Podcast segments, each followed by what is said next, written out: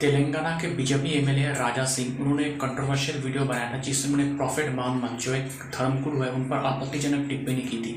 उसके बाद उनके खिलाफ प्रोटेस्ट होने लगे तो तेलंगाना पुलिस ने उनको अरेस्ट भी किया, उन पर केस भी दर्ज हो गया।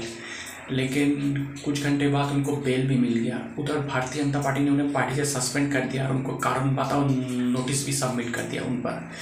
तो राजा सिंह कौन है? राजा सिंह तेलंगाना के कोशा महल से बीजेपी का एमएलए है। साल 2018 तेलंगाना विधानसभा चुनाव में भी वो जीत कर आए थे, जबकि बाकी कैंडिडेट्स हार गए थे। तो राजा सिंह जो है पहले टीडीपी में थे तेलुगु देशम पार्टी, उसके बाद भारतीय जनता पार्टी ज्वाइन किया। तो राजा सिंह एक पहले भी ऐसे कंट्रोवर्शियल कमेंट्स दे चुका है, वो एक विवादात्मक नेता है। तो मेरा मानना है कि किसी को भी ऐसा बयान नहीं देना चाहिए जिससे कि दूसरा कम्युनिटी आहत हो जाए। इससे क्या होता है, उनकी तो एम्प्रेसमेंट होती है, उनको, वो जिस पार्टी से है, उस पार्टी को भी बड़ा एम्प्रेसमेंट फेस करना पड़ता है। दोस्तों, मेरा नाम प्रियोव्रत गांगुली है। मैं एक राजनीतिक विश्लेषक हूँ। तो आपको मेरा पॉलिटिकल एनालिसिस कैसा लग रहा है?